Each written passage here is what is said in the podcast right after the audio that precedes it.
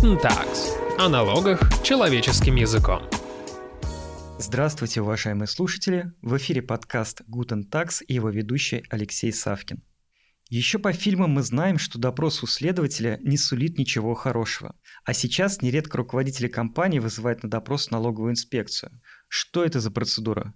Как себя вести? Что говорить? Чего не говорить? И как уберечь себя и свою компанию от неприятностей? Об этом мы будем говорить со специалистами, которые часто сопровождают бизнесменов на допросах. Это партнер юридической компании Tax Advisor Дмитрий Костальгин и старший юрист компании Виктор Андреев. Здравствуйте, коллеги. Всем привет. Добрый день. А, коллеги, можете для начала рассказать, в каких случаях вызывают на допрос? Чем его надо заслужить? Дмитрий, расскажите, что является основанием для вызова на эту неприятную процедуру? На самом деле э, основание может быть любое для вызова на допрос, потому что налоговый кодекс не ограничивает э, инспекцию какими-либо основаниями. То есть если у нее есть какой-то интерес вызвать конкретного человека и допросить, выведать что-то, то он будет вызван. Поэтому э, оснований может быть миллион как формальных, условно вы подали декларацию с убытком, и вас вызывают э, пояснить, почему убыток, а вы платите мало НДС, а вас также вызовут, да, у вас какие-то сомнительные контрагенты тоже вызовут, вдруг у вас какая-то трансграничная сделка и есть вопросы по ценообразованию, тоже могут вызвать. Могут вызвать на самом деле не ситуации, когда проверяют лично ваш бизнес, а проверяют, например, вашего контрагента, и вас тоже вызовут и спросят определенные вопросы. Поэтому в общем-то, можно сказать, по любому чиху, если есть желание у налогового органа вас вызвать, э, такое лицо будет вызвано вне зависимости от должности, как говорится, национальности, возраста и пола. А что является красной тряпкой для налоговиков? Точно вызовут после этого? Ну, вот эти формальные основания точно, которые я называл, то есть э, декларация с убытками, есть вопросы к контрагентам, какие-то разрывы, да, э, вы потенциально претендент на выездную налоговую проверку, и вас на предпроверочном анализе, что называется, пытаются промониторить и узнать, а, какие у вас конкретно операции. То есть э, в целом а, для налогового органа красной тряпкой является любая потенциально либо непонятная операция, да, которая просто непонятна, и он, может быть, искренне пытается в ней разобраться, так и весьма уже подозрительная с точки зрения налогового органа, опять же, это контрагенты, или вы, например, в какую-то низкую налоговую юрисдикцию заплатили много миллионов э, не рублей, и они пытаются разобраться. Поэтому допрос, нужно понимать, это самая популярная мера налогового контроля, которая применяется, да, мероприятие. И ну, в целом мы анализировали, то есть э, речь идет о десятках тысяч допросов в год, если мы будем смотреть по всей стране. Угу. И более того, вас могут не один раз вызвать на допрос в рамках даже одной и той же проверки. А, Виктор, а вы были там, вы знаете, как это все проходит? Потому что, ну вот у меня при слове допрос возникает, конечно, неприятные ассоциации из всяких фильмов, там цементный подвал, лампа в лицо, пыточные инструменты. Как это происходит? Я бы сказал, что все очень по-разному, и все очень сильно варьируется от инспекции к инспекции конкретной налоговой, от региона к региону, и даже зачастую от одного инспектора к другому налоговому инспектору. В большинстве случаев все проходит достаточно мирно, благородно, э, и каких-то там элементов из фильмов, которые мы знаем, да, не присутствует. Э, вы садитесь, в кресло, редко очень удобное, скорее не очень удобное, места там мало, как правило, в налоговых инспекциях, душно, не очень комфортно, но тем не менее вам задают вопросы, вы на эти вопросы отвечаете, вопросы записываются в протокол, собственно, вы потом это все дело подписываете и расходитесь.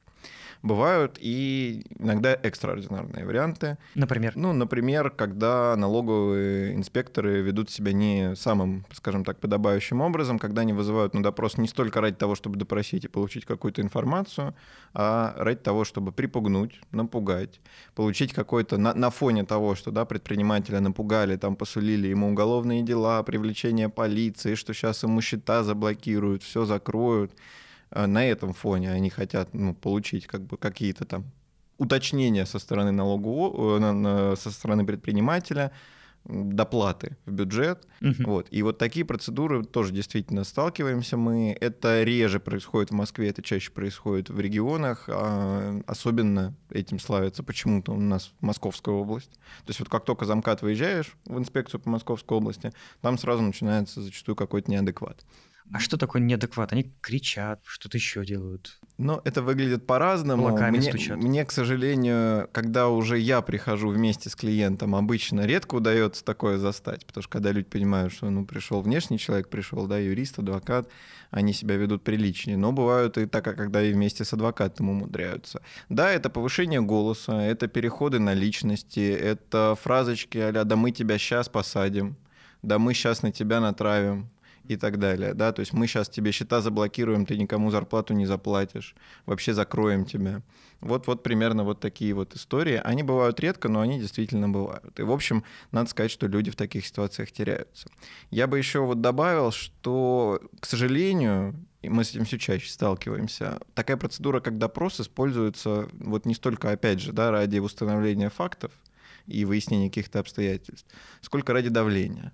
Приходит генеральный директор или владелец бизнеса изначально, да, первый на допрос в налоговую, ему говорят, мы там видим у тебя плохих контрагентов, доплати, уточнись и спи спокойно. Он говорит, нормально у меня контрагенты, не буду ничего доплачивать, хотите проверять, проверяйте. Дальше что делает налоговая инспекция? Она высылает повестки всем сотрудникам этой компании Мгм. с вызовом на допрос. Представляете, да, у вас там, не знаю, неважно, 15 человек в компании, 100 человек в компании, всем приходят по повестке на домашний адрес. В том числе уборщица. В том числе уборщицы. Неважно, они не разбираются. Они берут штатное расписание, да, какая у них информация есть, и рассылают. И представляете, в каком шоке находятся в такой ситуации сотрудники. Естественно, сотрудники да, идут к генеральному директору, к владельцу, говорят, собственно, что происходит. Это и для сотрудников очень стрессовая ситуация, и для собственника-директора да, очень стрессовая ситуация, потому что ему как-то надо из нее выходить. В этой ситуации хочется сказать, бросьте вы эту повестку в мусорку, да, и никуда не ходите, но сотрудники-то нервничают, их вызвал орган, у нас у людей, в общем, отношение такое, что если их вызвали на допрос, да, они должны прийти, это, в общем, их обязанность, они не могут не прийти, в какой-то степени они правы, и вот, вот эти ситуации, они некрасивые, они очень нехорошие, они, понятное дело, не для того, чтобы вот действительно, да, что-то установить, они для того, чтобы собственник бизнеса понервничал и понял, что ему проще не спорить. А вот э, э, маленькое ответвление. А можно ли не прийти сотруднику на допрос? Ну, мы, наверное, дальше еще коснемся, можно. И об ответственности коснемся, она небольшая, на допрос не прийти можно, какой-то процедуры принудительного да, привода на допрос э, в нашей стране применительно к налоговой проверке, Мгм. применительно к налоговым органам нет. Поэтому, в общем и целом, на допрос не прийти можно. Это тоже иногда стратегия, особенно вот в таких случаях. Вы описали довольно-таки мрачную картину, и поэтому, естественно, хочется понять, как подготовиться к такой неприятной процедуре, что-то с собой взять, чего не взять, и самое главное, что можно говорить, а чего и говорить ни в коем случае нельзя. Дмитрий, давайте начнем с вас. Достаточно большой блок вопросов. Да. Давайте, наверное, с подготовки. Да. А, Первый важный тезис – вообще нужно готовиться. А, Потому что одно из таких заблуждений э, бывает, ну а что там, пришел, вот как мы сидим, разговариваем, поговорили, разошлись. Я воспользуюсь пятой поправкой, то есть 51 да, статьей главное не перепутать на допросе, да. А то вас могут, да, зачислить в какие-то другие лица. А, Соответственно, безусловно, нужно готовиться, и подготовка, она связана с двумя направлениями. Во-первых, нужно понимать, почему вас вызывают, то есть по каким основаниям потенциально а, вас вызывают и что будут спрашивать. Потому что, строго говоря, а, та повестка, которая приходит, в ней не указывается, что там, уважаемый Алексей, вы вызван на допрос по таким-таким-то вопросам. Просто Иван Иванович, явитесь такого числа в такой-то налоговый орган во столько-то времени. А, тем не менее, если мы говорим про бизнес, то это можно понять примерно, да, что вас будут спрашивать. Либо вы можете напрямую, например, позвонить а, исполнителю, телефон которого обычно указывается на повестке, и уточнить. Причем это нормальная практика, то есть не в смысле, что вы как какой-то разведчик ночью под прикрытием выведываете, да, вы на самом деле вполне разумное э, д- до вот озвучиваете, что я хочу понять, о чем меня будут спрашивать, чтобы не вышло так, что мне нужно было там кучу документов с собой брать, и я вам все время буду говорить, ой, надо документы посмотреть, надо документ посмотреть, в итоге э, налоговый орган получит, скажем, такую бесполезную бумажку, да, и бесполезную информацию для себя, потому что, ну, при прочих равных, вот если отойти от тех кейсов, которые Виктор сказал, да, когда есть давление, на самом деле налоговый орган также заинтересован в качественном допросе, да, uh-huh. только со своей стороны, а, также заинтересован, как и налогоплательщик чтобы, э, понятно, налоговый орган пытается через допрос свою позицию какую-то подтвердить, налогоплательщик э, сообщает факты, по крайней мере, с того ракурса, как он их видит. Поэтому это можно узнать, и это дает уже достаточно большую, так сказать, э, большую возможность для какого-то Хорошо, маневра. узнали, а дальше? А, соответственно, вы понимаете, о чем хотят спросить. Хотят спросить про ромашку, которую вы покупали кирпич, uh-huh. например, да, и вы в зависимости там, от ситуации можете понимать, вы сами лично можете дать эти показания, потому что я напомню, что свидетель все-таки по кодексу это не то лицо, которое а, со слов кого-то что-то знает, да, как в анекдоте. Короза плохо проет, а откуда ты знаешь, да Рабинович напел. То есть это не свидетель. А свидетель — это лицо, которое непосредственно вот эти факты хозяйственной жизни, mm-hmm. да, видел, там, подписывал договор, принимал работы так далее, так далее. И часто, понимая, э, что хочет спросить налоговый орган, вы в целом можете уже на этом этапе сказать, что, ребят, давайте так, вот я условно там верхнеуровневый руководитель, угу. я вам смогу только общо рассказать. Если вы хотите прям конкретику, я готов вам раскрыть сотрудника там, который непосредственно занимался этой сделкой, и он может как раз сходить и более качественную, подробную информацию вам дать. Угу. То есть на этом этапе в том числе вот может быть такая развилка. Это опять же к вопросу, кто идет на допрос, а кто не идет. Потому что, в общем-то, налоговому органу тоже допрашивать уборщицу а, с точки зрения того, а, как там поставлялся кирпич, наверное, можно. Такие кейсы бывают. Это скорее больше из пример, наверное, да, злоупотребления какого-то, когда намеренно спрашивают человека, который ничего не знает, и потом это преподносится, вот смотрите, ничего не было, уборщица не знает, что у них поставляет кирпич. Ну, какие-то дополнительные, не знаю, Виктор. Как еще подготовиться к допросу. Дмитрий назвал два варианта. Ну да, Дмитрий сказал э, абсолютно верно, что надо понимать, про что будут спрашивать. А когда вы понимаете, про что будут спрашивать, на самом деле при должном привлечении, да, опять же, специалистов, можно понять вплоть до того, какие будут вопросы. Потому что надо сказать, что фантазия у человека ограничена, и плюс-минус люди, которые там ходят на допросы систематически, да, они понимают, что формулировки вопросов от, от случая к случаю все примерно одни и те же. Соответственно, вы понимаете эти формулировки вопросов, вы продумываете заранее, что вы будете отвечать на эти вопросы, потому что нет смысла идти, не понимая, да, что вы будете отвечать. Если вы не знаете или вам нечего ответить, туда идти не надо, это не имеет никакого смысла. Вот.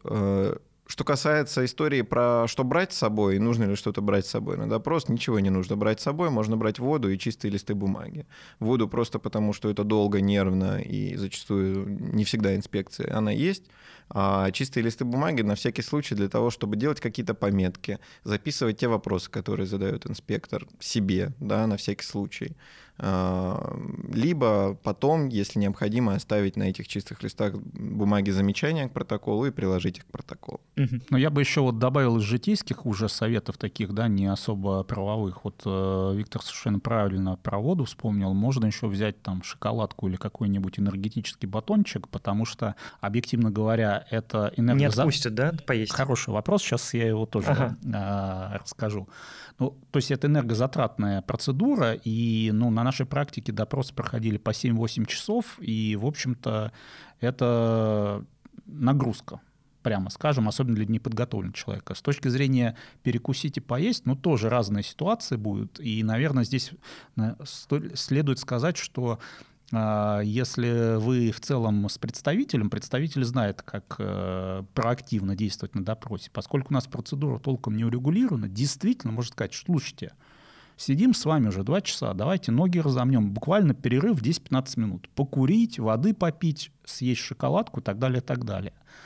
Если просто вы это не предложите, инспектор на самом деле это не предложит, хотя он такой же человек и так же устает, как и вы. И, может быть, он давно бы уже этот перерыв сделал, но ему как-то, скажем так, не камильфо предложить налогоплательщику этот перерыв. То есть на самом деле а, вы можете активно действовать в рам... Э, до даже процедуры э, допроса и во время. То есть во время процедуры можете сказать, давайте прервемся, или вы можете прийти и сказать, слушайте, у меня командировка, у меня есть сегодня на вас два часа. Если мы не успеем, готов прийти в другое время. Но вот сегодня есть только такой слот времени. Или бывают кейсы, когда, вот э, Виктор опять же говорил, да, есть проблема с помещениями для проведения допроса. То есть это не как в фильмах, где за стеклом оборудованное помещение и так далее, и так далее. В лучшем случае вы будете сидеть в отделе выездных или камеральных проверок, а, на стульчике, и вокруг будет куча столов с другими инспекторами, и даже могут быть рядом другие свидетели, которые вам там в левое ухо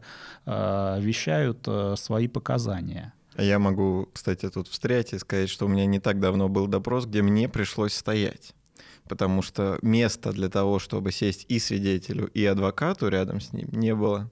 Меня поставили за спиной свидетеля, я ему так наклонялся, если было необходимо, и на ушко подсказывал. Вы стул второй не могли попросить? Не было, места некуда поставить было. Вот место было ровно, так коробки стояли, что место было ровно встать. Вот все, больше места не было. Вот как раз хотел спросить, можно ли взять с собой помощника, то есть адвоката? И нужно ли? Ну, вообще, вы знаете, это такая большая тема. У нас, к сожалению, в стране до сих пор есть вот эта вот история она была немножко подогрета несколько лет назад там письмом да, ФНС, которое потом было отозвано, что если человек приходит на допрос с адвокатом, значит ему есть чего скрывать. Э, вообще не так. И на самом деле этого и нет в сознании уже давно самих налоговых органов. Возможно, оно когда-то там было, но сейчас уже сами налоговые органы привыкли к тому, что предприниматели приходят с адвокатами, с юристами, иногда, иногда с внутренними юристами, иногда вместе со своим бухгалтером приходят. Там вопрос с правильным оформлением полномочий, но в целом как бы никто не запрещает прийти кому-то еще вместе с человеком, которого будут допрашивать это делать нужно в обязательном порядке, это делать можно, и это на самом деле очень сильно помогает. Во-первых, это серьезная психологическая помощь для человека, который допрашивается. Поверьте, э, как бы менеджеры, топ-менеджеры, директоры, собственники бизнеса не чувствовали себя уверенными, не думали, что а, это все мелочи, это все легко, даже когда они приходят и их допрашивает молодая какая-нибудь девушка-инспектор, которая там одуванчик, они все равно нервничать начинают, и они все равно теряются. Я не знаю, что срабатывает, да, то, что они в государственном органе, то, что их начинают как-то спрашивать про прошлое, про их какую-то деятельность, но они все начинают нервничать. И зачастую на фоне вот этой вот нервотрепки они начинают говорить глупости. Глупости не в смысле то, чего они не собирались говорить, а действительно неправду. То есть мозг так работает, что он, он начинает выдавать за действительность то, чего не было, вспоминать то, чего не было, или наоборот забывать то, чего было очень активно. Да? И вот в этой ситуации адвокат — это очень хороший помощник, хотя бы с точки зрения психологической помощи. Даже просто наличие его рядом, наличие человека, который более-менее в курсе ситуации, потому что ну, любой адвокат перед тем, как пойти с вами, да, обсудит, что там за ситуация, по поводу чего вызывают наличие человека, который там, вы знаете, что он в нужный момент вас остановит, если вы чего-то там начали глупости какие-то говорить, поможет что-то вспомнить и так далее, да, это очень ценно, очень важно и... Хорошо, Виктор, это, это понятно. А что еще? Зачем еще нужен адвокат? Он может остановиться и говорить, не говори глупости, сказать ему. Но на ушко. В, в целом он не только на ушко может сказать, бывают и такие ситуации, и приходится это говорить, потому что э, действительно стресс э, на людей влияет по-разному. Я просто могу привести, вот э, в нашей практике у нашего коллега был курьезный случай, когда, ну, по сути, есть такой... Э, Э, термин синдром отличника, когда свидетель хочет настолько хорошо ответить, вот чисто по-человечески, как бы за компанию, что он на самом деле вот в этом желании то, э, на самом деле вредит, может навредить. И э, допрашивали руководителя склада, спрашивают банальный вопрос. Чем занимается ваша компания, да, на основе каких договоров вы там работаете со своими клиентами. Начальник склада говорит, мы оказываем услуги. То есть вы понимаете, склад и услуги как бы не вяжутся. Мгм. Инспектор говорит, вы уверены? Человек говорит, да, уверен, мы оказываем услуги. А коллега говорит, слушайте, ну вы, наверное, что-то это перепутали, нервничаете. Вы точно услуги-то оказываете? Это коллега-юрист. Да, вот адвокат говорит, что свидетель, давайте все-таки напряжем мышечные, ой, вернее, мозговые мышцы, да, а, и вспомним. Человек прод- продолжает настаивать. Ага. Уже инспектор говорит, слушайте, может вам выйти поговорить, Э, что-то как бы странно. И в итоге человек, да, вспомнил, что все-таки они поставляют оборудование, на самом деле, договор поставки. А почему так получилось? Ну вот человек зашел на сайт компании, и там маркетологи написали, что они оказывают комплекс услуг по оборудованию и так далее, так далее. И вот у него перещелкнуло, и объективно говоря, например, если бы не было представителя, так бы записали какие-нибудь услуги. Да, из этого потенциально, можно сказать, ничего не вытянет налоговый орган, а может наоборот вытянет, скажет, ой, у них что-то, вот видите, путаются в показаниях сотрудники и так далее, и так далее. На ровном месте человек просто вот э, говорит совершенно вещи, которые никогда бы не сказал в нормальной жизни. Понятно. Ну вот мы уже раскрываем вопрос, какие ошибки допускают бизнесмены на допросах. А, Дмитрий рассказал про некоторые. Виктор, можете дополнить? Чего еще не надо делать и какие Наверное, ошибки допускают Второй, бизнесмены? по, после того, когда по- после ошибки, э, что не берут с собой профессионала, вторая ошибка — это люди начинают врать зачем-то. По разным причинам, да, иногда люди начинают врать, потому что им нечего сказать, иногда они просто начинают врать по непонятной причине. Это тоже некая такая защитная реакция. Они на ходу начинают придумывать какие-то обстоятельства. Им кажется, что если они сейчас вот это вот в таком виде да, представят, это будет выглядеть в голове налогового инспектора приятнее, красивее, лучше и каким-то образом им поможет. И вот практика показывает, что вранье — это самое страшное. Потому что не может человек создать э, внешне, да, своими словами картинку, которой не было в реальной жизни. Это потом очень легко выясняется и очень легко разбивается. И ловится этот человек на противоречиях моментально. Можно через три вопроса задать ему да, примерно такой же вопрос, и он начинает отвечать на него по-другому. Он уже забыл, что он там соврал, потому что этого не было. Поэтому вот врать не надо. Да? Если вам нечего сказать, то лучше туда не ходить потому что это не имеет никакого смысла. Идти туда и придумывать там какие-то обстоятельства, которых не было, вы сами себя закопаете. Ну а если уже пришли, как не врать? Но здесь не, дело, мне кажется, не то, что не врать. Вот э, Виктор говорит о том, что придумываются в ходе уже какие-то ответы, Мгм. а второе, есть некие заблуждения там у бизнеса или даже у некоторых представителей, которые готовят к допросу, что человек как марионетка, вот ему загрузили пленку какую-то ответов, и он на допросе ее расскажет. А на практике так и происходит. Я вот пару примеров вспомнил на этот счет, когда а, человека так готовили и показывали там, а, постройки водили и рассказывали, вот здесь вот так, вот так расскажешь. В допрос так и попало. Как вы принимали работы?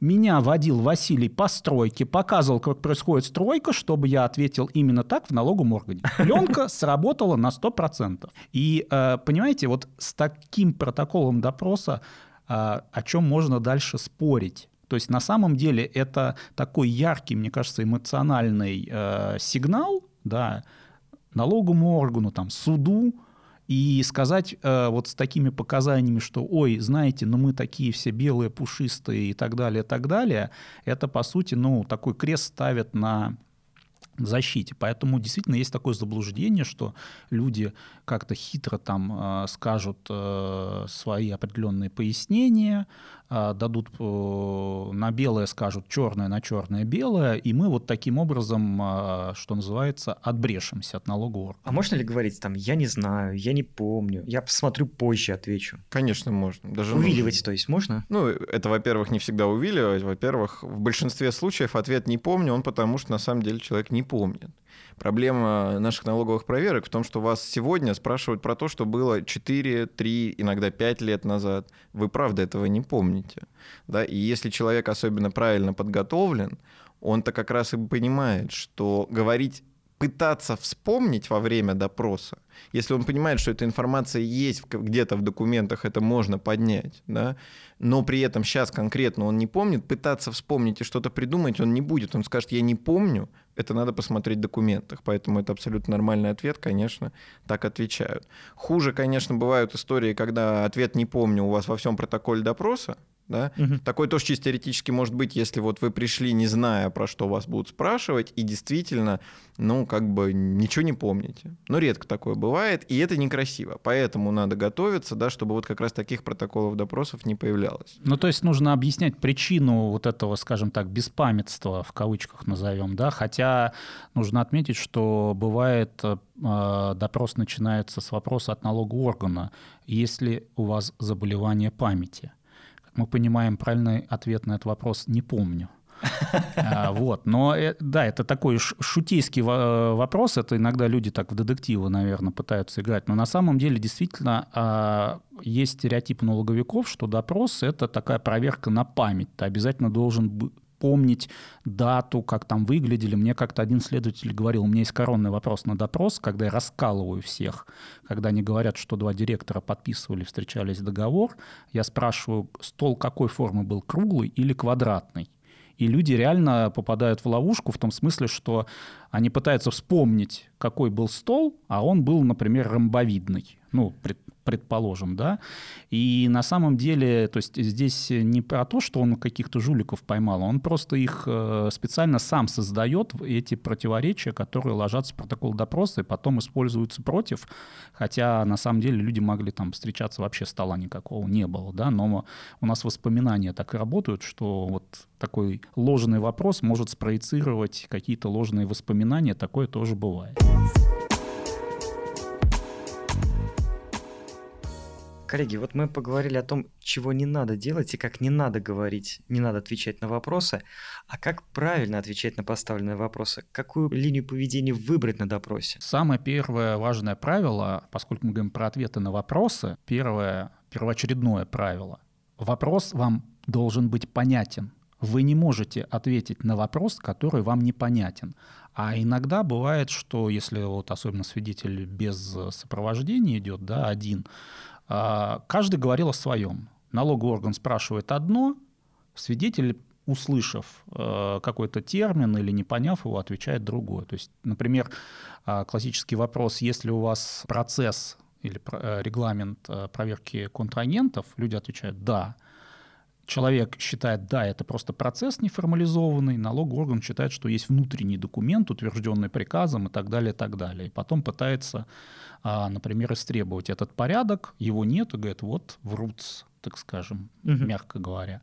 Поэтому в первую очередь нужно э, вопрос понять. И ничего такого нету, если вы переспросите инспектора, правильно ли вы понимаете этот вопрос. И, может быть, даже попросите его переформулировать, что он был более понятен и не допускал каких-то двояких э, толкований. А дальше уже нужно отвечать. И здесь, наверное, первое правило, что все-таки это допрос, а не игра брейринг. То есть никто не требует вас быстро ответить.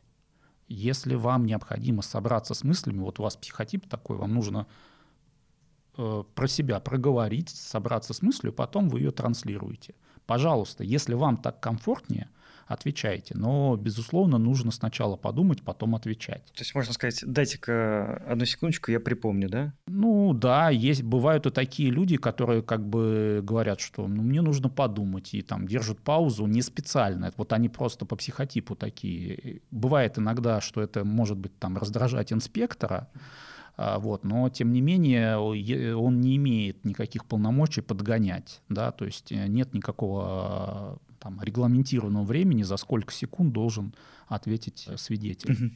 Виктор, какие еще советы можете дать предпринимателям на допросе? Самое главное, э, вот после всего, что сказал Дмитрий, определиться еще с тем, где факты, а где ваша субъективная оценка. Вообще человеку, как показывает практика, очень тяжело зачастую отличить факты от его собственной субъективной оценки. И вот допрос — это место, где вы должны рассказывать только об известных вам фактах.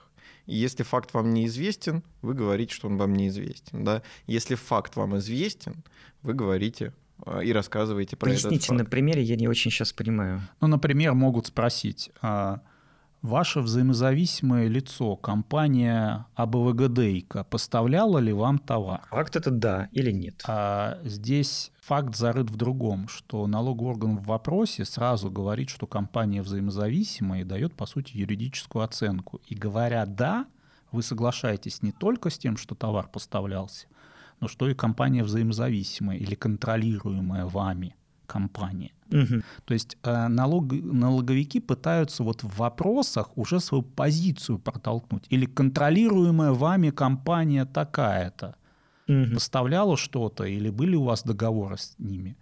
И вот это как бы и есть та самая ловушка. Что значит контролируемая? Я вот, например, считаю, что она не контролируемая, но это правовая оценка. И как раз вот совершенно правильно Виктор э, заметил, что задача там представителей, свидетелей отлавливать такие вопросы, которые направлены на юридическую оценку. Или вот мы разговаривали про споры. Движимое, недвижимое имущество. Сейчас достаточно много споров. Тройная ловушка, скажем так, или двойная. Вызывают главного бухгалтера и говорят, а вот это сооружение недвижимость, первое, во-первых, это юридическая оценка, потому что недвижимость или движимость – это некая правовая квалификация.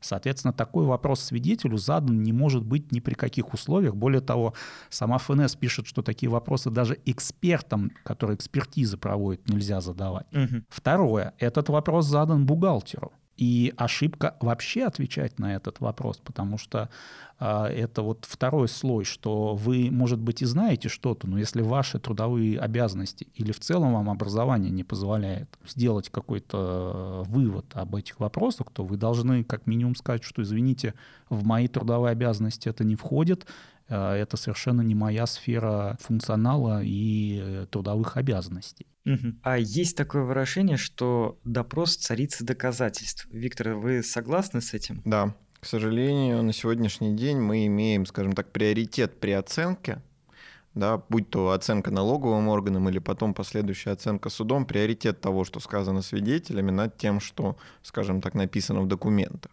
Есть некий посыл, что документы можно подделать, нарисовать, переделать, потом переподписать, а люди говорят правду, да, поэтому если они сказали, что так, а в документах по-другому написано, значит, врут документы. Вот это имеется в виду, когда говорят, что допрос — это царица доказательств.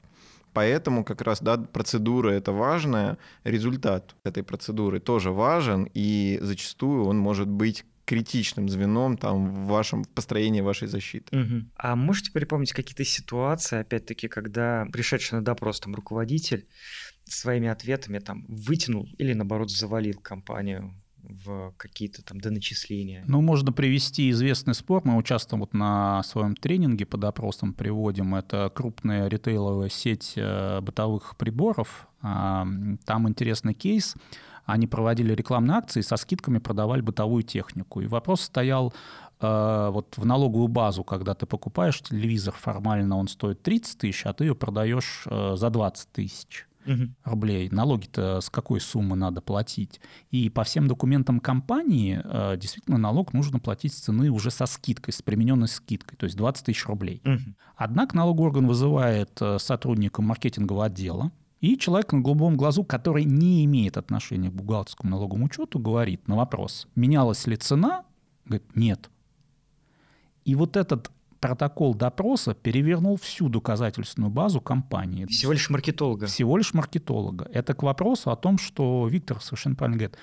Гипертрофирована роль, статус доказательства в виде протокола допроса. То есть если человек в допросе, я утрирую, скажет, что Земля плоская, суд скажет, да, Земля плоская, они не могли летать там вокруг Земли, она же плоская. Поэтому и как раз э, очень важно не допустить вот таких фатальных ошибок, потому что выковырить оттуда вот этот стереотип, да, сказать, что ну, человек ошибся, скажет, ну как ошибся, он же честно сказал. Это, знаете, э, вот я тоже про память, да, э, припом- припомню такой коронный аргумент, который прозвучал в суде, когда человек тоже отвечал там «не помню, не знаю», и э, налоговый орган делал вывод о том, что, значит, никаких там сделок не было.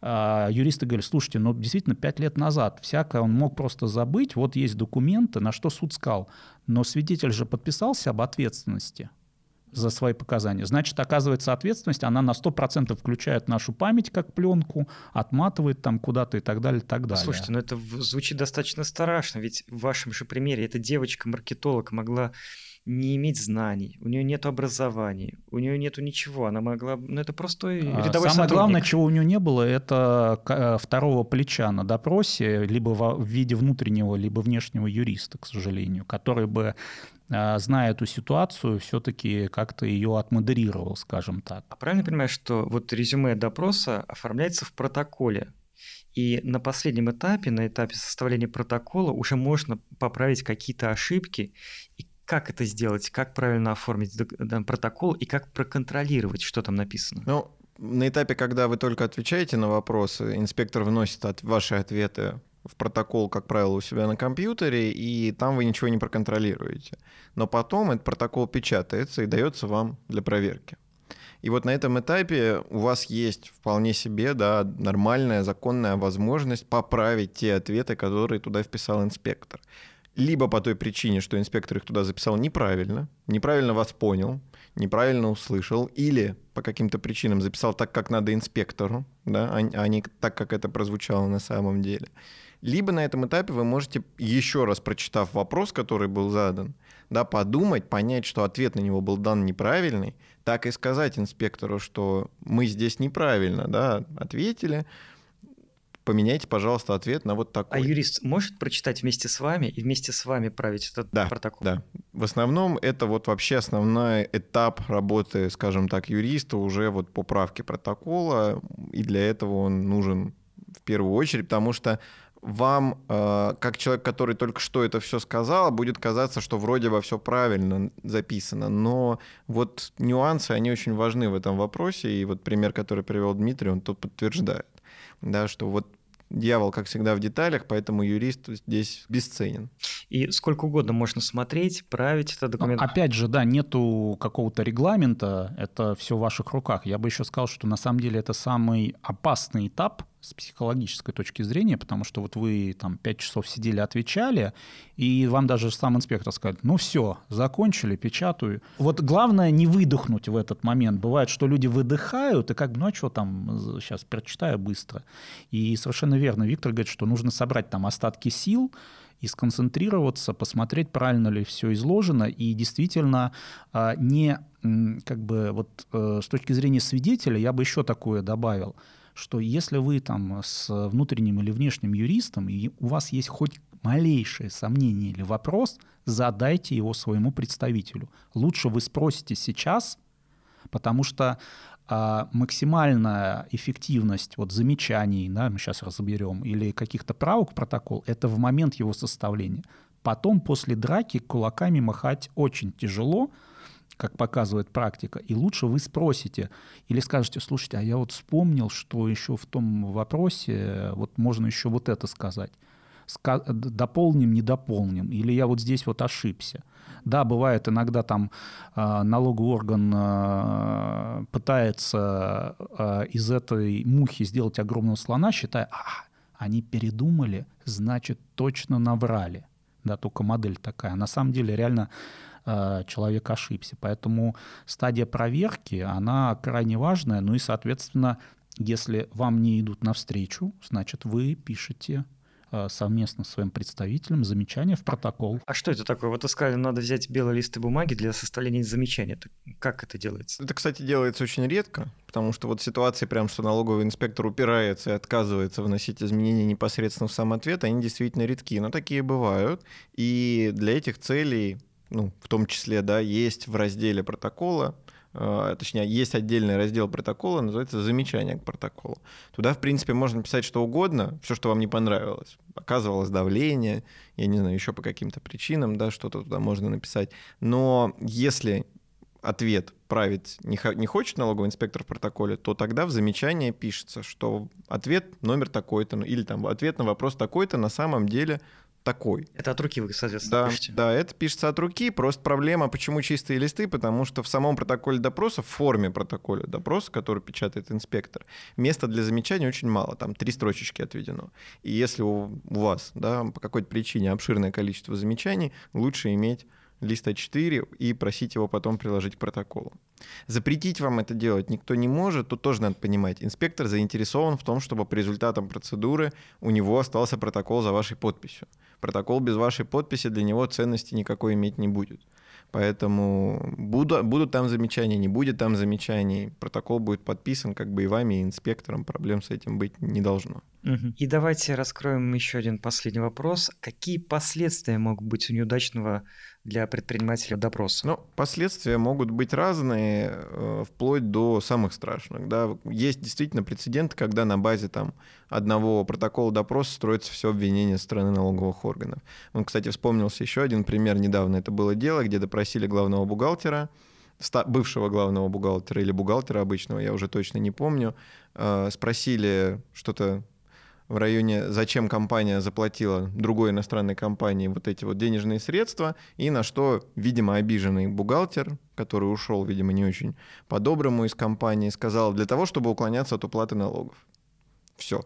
Ну, больше ничего не нужно делать налоговому органу. Да? Ему достаточно как бы такого протокола допроса, чтобы доначислить. Поэтому последствия могут быть разные, но... Бывших сотрудников могут вызвать? Бывших сотрудников не то слово могут вызвать. Бывших сотрудников обычно вызывают в первую очередь, потому что это самое, самые ценные кадры. Во-первых, есть вероятность, что они ушли плохо, да, и у них будет заинтересованность в том, чтобы сказать про своего бывшего работодателя нехорошо.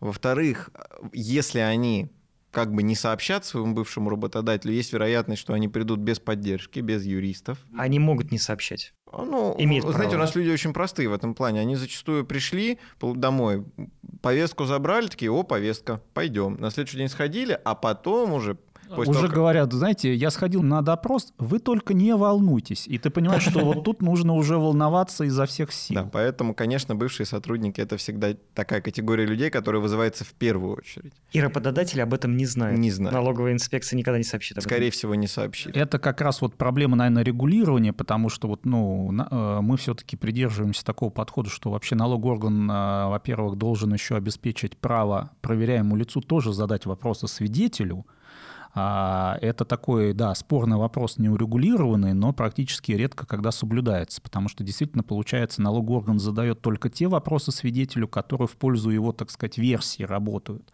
А вопросы влево, вбок, там, вверх-вниз уже старается не задавать. И за это, вот как Виктор совершенно правильно говорит о том, что есть там синдром обиженного сотрудника, а бывают ситуации, когда, скажем так, контрагенты, чтобы избежать ответственности своей свидетельствуют против компании другой. То есть они говорят, что «а мы ничего не подписывали, а ничего не поставляли, фирму я не организовывал». Хотя на самом деле три года назад он активно с этой компанией работал, был генеральным директором, потом по каким-то причинам ее бросил. И, по сути, он лжесвидетельствует э, против э, другой компании, и это, к сожалению, крайне тяжело вскрывать, вот эти э, факторы, да, потому что, опять же, у нас же человек под ответственностью в виде 3000 рублей наврал. То есть в лучшем случае он пострадает на 3000 рублей. Вот я как раз хотел спросить, э, за какие-то ошибки или ложные сведения ответственность 3000 рублей у физического лица, да? Да, у свидетеля. А у руководителя? У руководителя точно нету, потому что ответственность именно конкретно к свидетелю. То есть если он допрашивается в рамках проверки по налоговому кодексу, то штраф 3000 рублей. Ну хорошо, а если должностное лицо, какой-то руководитель, дал заведомо ложные сведения, что ему? Грозит? Три тысячи рублей. Только три тысячи. Это максимальное наказание, и это, к сожалению, ну, что ж тут греха таить, некоторые этим пользуются, потому что понимают, что если что, то он вот отделается не то, что там легким испугом, ну так. Коллеги, возвращаясь к вопросу обиженных сотрудников и бывших сотрудников, но ведь это очень серьезная проблема. Можно ли к этому как-то подготовиться? Можно. Потому что вызовут бывшего обиженного сотрудника, и он скажет, вот, э, а, компания уклонялась от налогов. Ну, во-первых, подготовиться к этому надо таким образом, чтобы не обижать сотрудников, когда ну, они это уходят. проще всего, конечно. Да, и, в общем, бизнесмен это должен понимать. Тот, кто сталкивается разочек, уже потом как бы 10 раз подумает перед тем, как обижать сотрудников перед увольнением. Во-вторых, э, ну, вот опять же, когда привлекаются да, специалисты на налоговую проверку и на ее сопровождение, первый вопрос, который они задают, говорят, давайте список всех бывших сотрудников, которые вот в тот период, период проверки работали, всех обзваниваем, говорим, что могут быть допросы, могут прийти повестки, сообщите в случае, если придут, как бы поможем, предоставим профессиональную юридическую помощь, с вами сходят, все будет хорошо, ничего страшного не будет. В этих ситуациях зачастую, если нет обиженных да, среди этих людей, э, все проходит хорошо. Да, и когда налоговый орган понимает, что бывшие начинают ходить в тоже с адвокатами, там, с юристами, с текущими да, компаний, у налогового органа быстро пропадает интерес дергать бывших сотрудников, они как бы останавливаются в этих порывах. Если этого не сделать, то, конечно, можно пропустить. И тогда как бы то, что говорят люди, с этим потом делать что-то очень тяжело. Коллеги, и, наверное, последний вопрос. А, вот Э, допустим, мы хорошо подготовились, наняли профессионалов, профессионалы пошли с нами на допрос, с, точнее с руководителем. Какова вероятность, что в этом случае все пройдет хорошо? Ну, во-первых, если мы говорим, все пройдет хорошо с точки зрения процедуры, то это крайне высокая последствия, вероятность. Последствия. А, вот. Вопрос в другом, что, а, как правило, а, как раз ну, вот наш внутренний да, критерий, который используется для того, хорошо пройден допрос или нет, это следующий критерий. Этот протокол допроса не упоминается ни в акте проверки, ни в решении. То есть он однозначно свидетельствует там, в пользу компании. Соответственно, налоговый орган избирает всегда обычно легкую тактику не упоминать это доказательство. Поэтому в этом смысле это такой вот э, хороший показатель. Поэтому практика показывает, опять же, вот те курьезные случаи, которые мы даже сегодня упоминали, а их достаточно много, они как раз связаны с тем, что как раз э, либо бизнесмен или компания халатно относились к самой процедуре, а, либо считали, что не нужна там а, профессиональная помощь, и либо считали, что мы вот такие все Э, хитрые, да, и мы сейчас вот налоговый орган за нас поводим, и они отстанут от нас. И такие последствия крайне тяжело устранять. А, из этого можно сделать вывод, что, дорогие слушатели, никогда не полагайтесь на авось и доверяйтесь всегда профессионалам. На этой ноте, я думаю, мы будем заканчивать наш эфир. И сегодня мы говорили на очень важную тему, как вести себя на допросе в налоговой инспекции. Спасибо за беседу практикующим юристам. Это партнер юридической компании Tax Advisor Дмитрий Костальгин и старший юрист компании Виктор Андреев. Всего вам доброго и будьте здоровы.